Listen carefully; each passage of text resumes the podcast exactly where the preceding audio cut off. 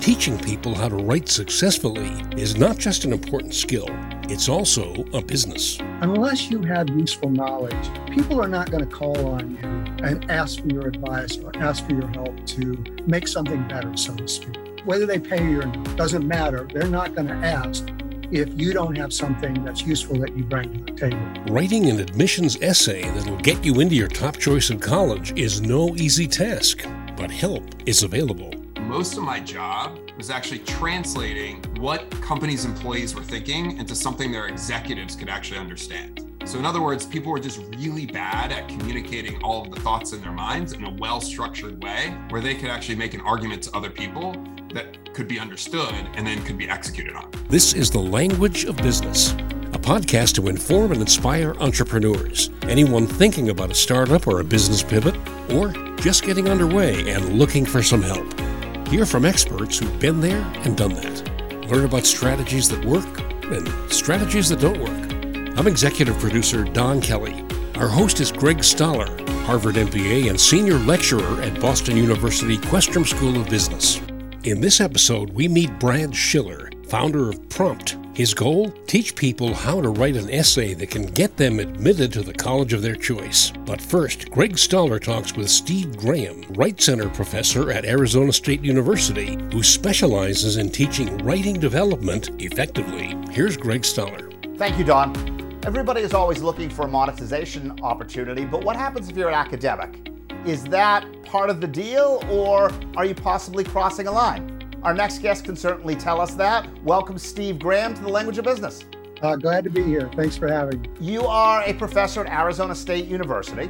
And how have you been so successful monetizing what you're doing from either a research perspective or in the classroom? Well, I think one of the things right from the start is I actually have a day job, which is being a university professor. And so, one of the things that I try to make sure of is that all the activities that I engage in center around my goals that relate both to the university position, but also my goals in terms of my scholarship and research more broadly. And basically put, that can be simplified to say what I really want to do is have an impact on students learning in schools. We make schools the best that we can. And my particular focus is on helping students become the best writers they can so that they can use that for writing and learning. So if you think about that particular context, the way in which I have opportunities to make some money on the side, if you'd like, is through a whole bunch of different kind of activities. One of them is I work with material companies like McGraw-Hill or Houghton Mifflin or in the past Zaner-Bloser to help them design instructional materials that students use in the elementary schools.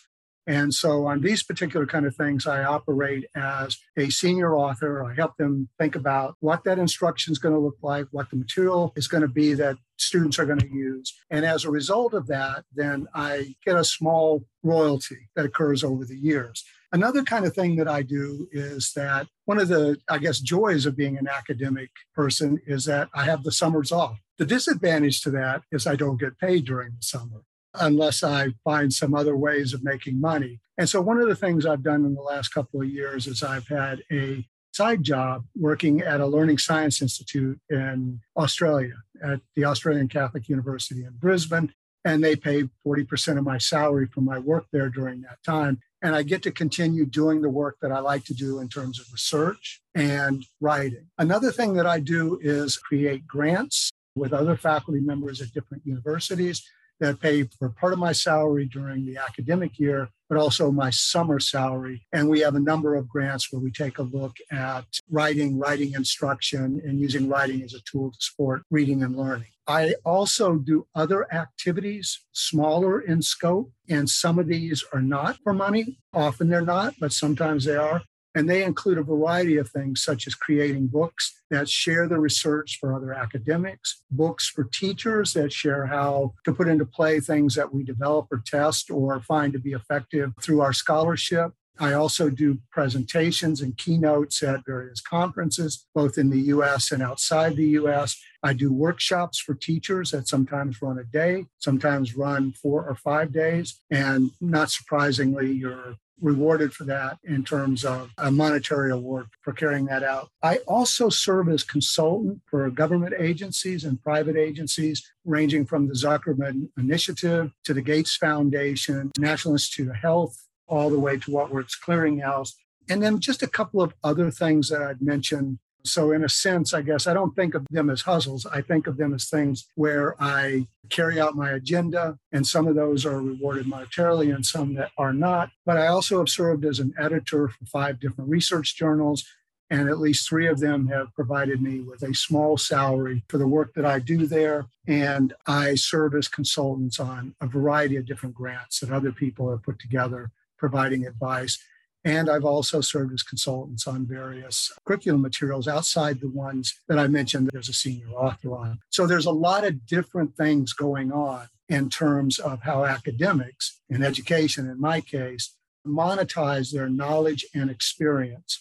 And some of those pay a reasonable amount of money, and some of those pay a very small amount, but they all supplement what you do. It's like a boat with the oars pulling in the same direction. I don't want to do anything that doesn't support my goal of helping students become better writers and helping teachers become better teachers. You must have a very robust calendar app that you use to keep all of those balls in the air or all of those oars rowing that same boat. You would think that's the case, but in some ways, I'm the least digital person when it comes to calendars that you know. I still have a paper calendar and I look at that every day to make sure I don't miss anything. I love it.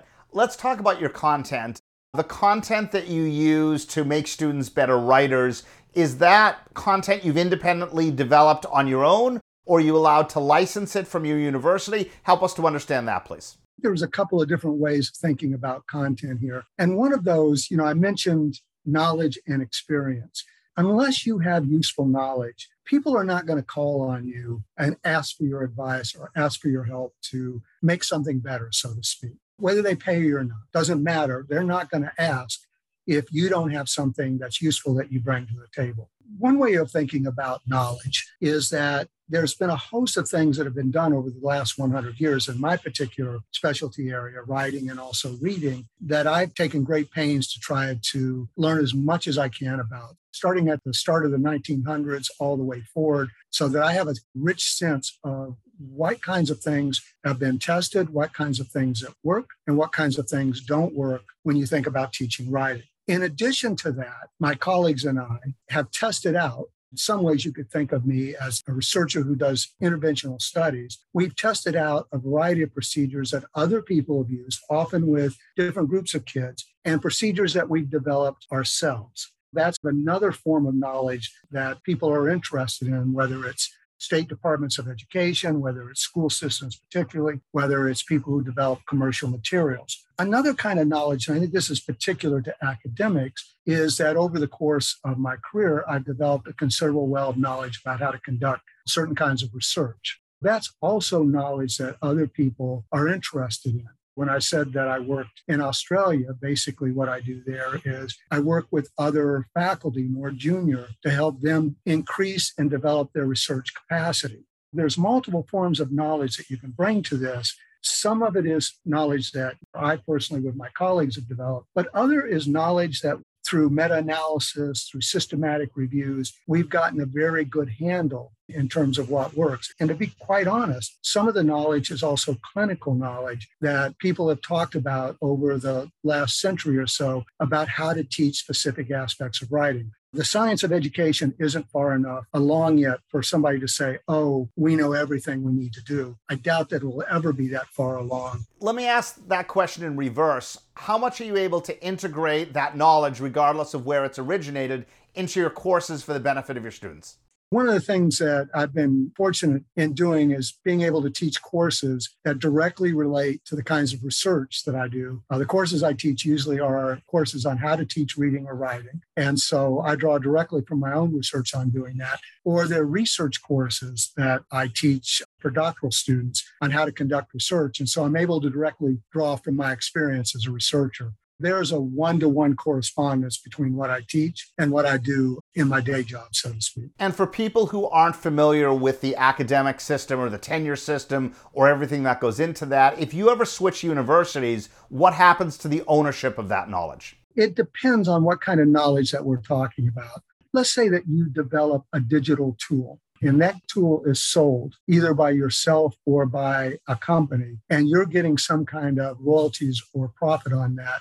And that's developed on university time or developed while you're at a university. Most universities want a cut of that money. And when you leave the university, they continue to take a cut of that money. When I was at Vanderbilt for about eight years, we developed some stuff that was commercially sold. And Vanderbilt, till the day I die, will keep their percentage of that. Now, what universities don't typically do, especially if it's knowledge developed on a grant, they don't own that knowledge per se. And in fact, most of the granting systems I submit to, they want you to get your knowledge, so to speak, that you develop out there and into the private sector, whether you're making money off of it or somebody else is making money off of it. Why develop this if nobody's going to use it. Steve, what single piece of advice would you have for someone in academia who's looking to follow your lead and monetize as much as they can? Again, keeping their students well taught, keeping their students happy, but looking to monetize all of their hard work and research that has gone into it. The two biggest things are a very rich and deep knowledge base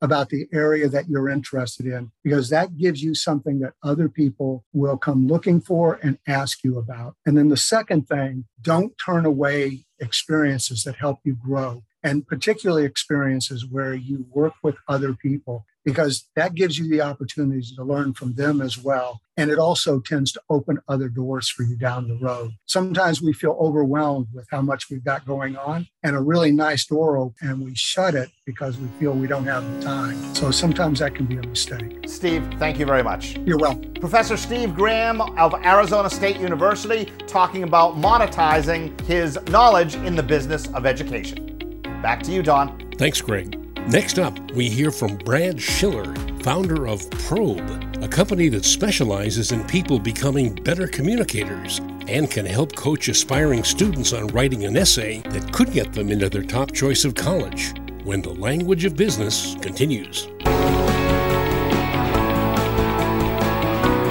I didn't even realize what it meant to be in a top tier business school until my first day. And I just really, for the first time, felt like I was in a place where everybody knew what was going on and everyone was incredibly driven to study this and perfect this field. And so I think being in a top business school really means that you are finding the barriers and the edges of the field and pushing them a little farther. And that's what Questrom has taught me over the past four years.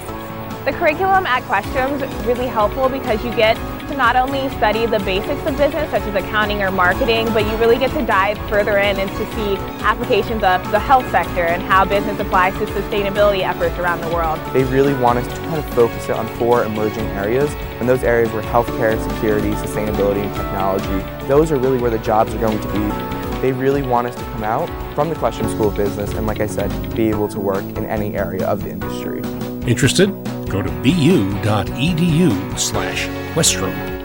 You're listening to the language of business. We heard about writing development. Now it's time to bang out that college admission essay. Back to Greg Stoller. Thank you, Don. It's one thing to teach your own children how to write and help prepare them for college, but what would it take for you to outsource that to a professional? Our next guest certainly has an answer for that question. Welcome, Brad Schiller, to the Language of Business. Thanks, Greg. Thanks for having me. What was your motivation to start Prompt eight years ago? Yeah, that's a great question. And it really comes down to communication. So after I graduated from MIT, I went to work for McKinsey, which is a large consulting firm. And one of the things that I realized while I was there is that most of my job was actually translating what companies' employees were thinking into something their executives could actually understand.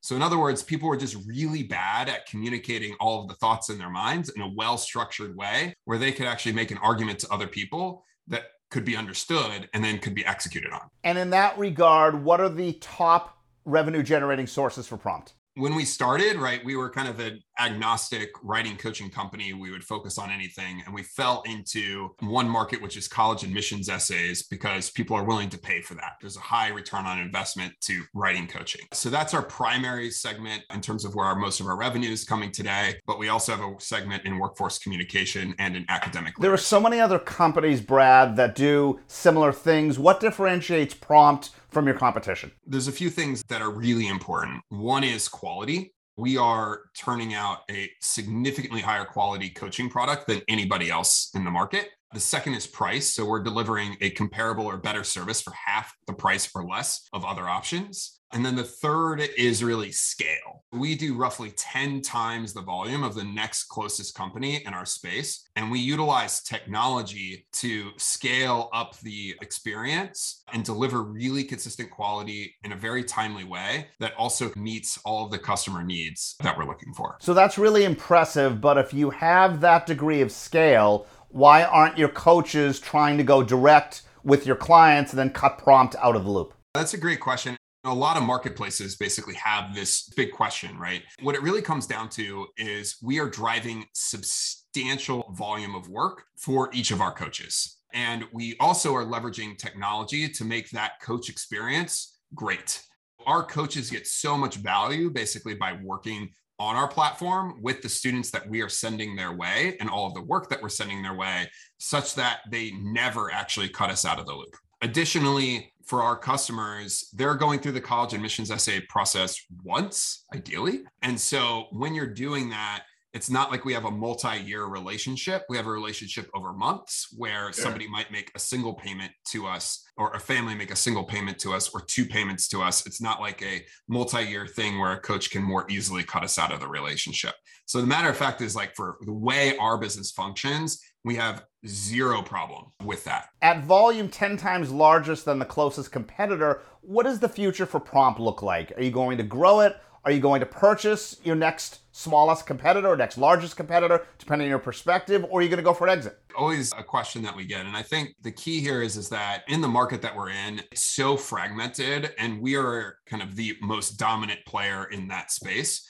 but yet we still have such a very tiny percent of the overall market. The college admissions essay market globally is like maybe like a billion dollar market for coaching. And we are a tiny sliver of that at this point. Doesn't mean that we're going to ever get to 10 or 20% of the market share, just given how fragmented it is. But there's an opportunity that over the next five years, we think we can grow this to like 30 million plus in revenue. We're really looking at hey, there's a big opportunity to continue growing this business. But you always say, never say never, depending on who is out there from an acquisition or other that type perspective. You've also started Cogent, which appears to be doing quite well on its own. How do you split your time equally or not between both companies? The real key is is having really good people. And so we were fortunate enough to be able to bring on a general manager of our college admissions essay business. She had a lot of experience in the past in college admissions essays, in college admissions consulting, and in operations of businesses like that. Right now, we're in the process of transitioning most of my work over to her related to that business, such that I could spend the bulk of my time on Cogent, which is our workforce communication brand. When it comes to the college admissions landscape, obviously a lot has changed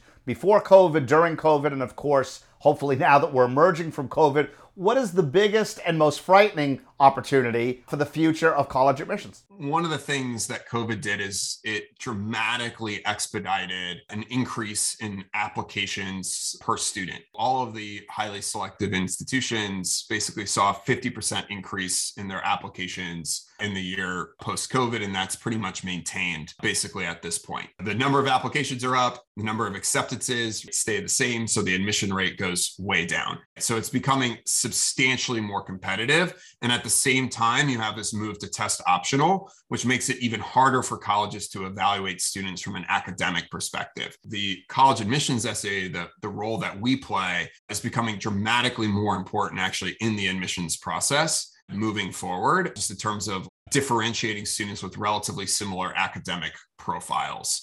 In terms of that, we're seeing obviously a big uptick in our business associated with that. But I think long term, when you're thinking about college admissions overall, is that on the side of the business that is in college admissions that is not highly selective, you see this huge shift basically towards fewer students actually enrolling in two year and four year institutions because there is substantial work opportunities out there and people not wanting to take on college debt. So there's a big opportunity there in that space. And it's kind of a massive shift in the entire education market and the post-secondary education market right now in the United States. And it'll be very intriguing to see where does that go within the next five to 10 years as more education moves online and as enrollments actually decline due to actually population trends in the United States as well. So there's a a huge shift that's going to happen sometime in the next five, 10 years in higher education, much less affecting our business and focus on, on selective or highly selective institutions. But I'm going to say the lower end of the spectrum, but the side of part of post-secondary education that helps the most students, there's going to be far fewer students than there are seats available for those students. So those are the opportunities. What about trends that might be concerning or perhaps frightening to you? The most frightening trend that I've seen in education is a continued focus on completion over learning outcomes. Over the past several decades, there's been an increase in high school graduation rate, college graduation rates, and it looks great on paper. But when you actually look at what are the students actually learning, it's not improved or has actually gotten worse in many cases. And that is creating a massive problem for students that are graduating and entering the workforce, such that in the case of writing skills, fewer than one in 10 students that exit our education system in the United States at any point during that education system actually has adequate writing skills for the workforce. And so this is a massive problem that's affecting companies down the line. I, I see very little work actually on improving learning outcomes and actual efficacy just across the entire K 12 and post secondary education system. Brad, thank you very much. All right. Thanks, Greg. Appreciate it. Brad Schiller, founder and CEO of Prompt and also Cogent. Thank you for joining us on The Language of Business. Don, back to you. Thanks, Greg. Support for the language of business is from Boston University Questrom School of Business. We're available wherever you get podcasts or ask Alexa. Social media is by Jennifer Powell of the Excellent Writers Group. Music by Randy Barth of Onsui Media. Consulting producer is Helen Tierney of Happy Accident Productions. Audio production, editing, and voiceover by yours truly. Special thanks to Mike Carruthers of SomethingYouShouldKnow.net. For Greg Stoller and the entire team, I'm Don Kelly. Thanks for listening to The Language of Business.